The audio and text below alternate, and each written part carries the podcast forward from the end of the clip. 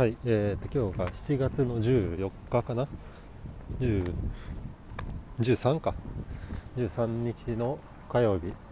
時間が19時14分になりました。はいお疲れ様でした。で昨日に引き続き結構体調が あのあんまり芳しくなくて。であとはですね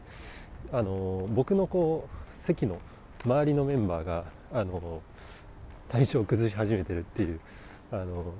もう間違いなく自分が まき散らしたウイルスだと思うんですけど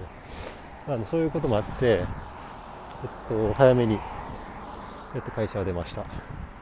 はいでなんか昨日までの話で続きなんですけど、あの先週の末とか昨日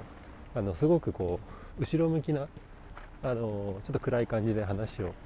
してしまったんですけど、えっと、気持ちは特に変わってないんですけどもえっとなんかこういうことをなんかストレートに暗い感じで言うのは基本的にやめようかなと思いました。あの言霊っていう言葉があると思うんですけど実際に言葉にした言葉言葉にした内容ってえっ、となんかその言葉に発してる以上に自分に対するこう影響とかその後の行動みたいなのに大きく変わってくるよなと。思って。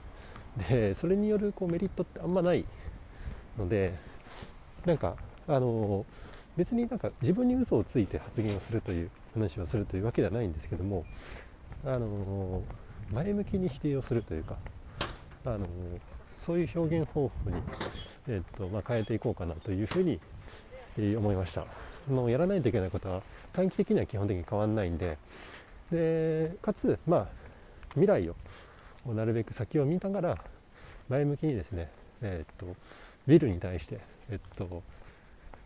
話をしたりとか、まあ、そういう話を中心に今後も展開していきたいなと思いましたという話です。はい本当に簡単ですけども今日は以上になります。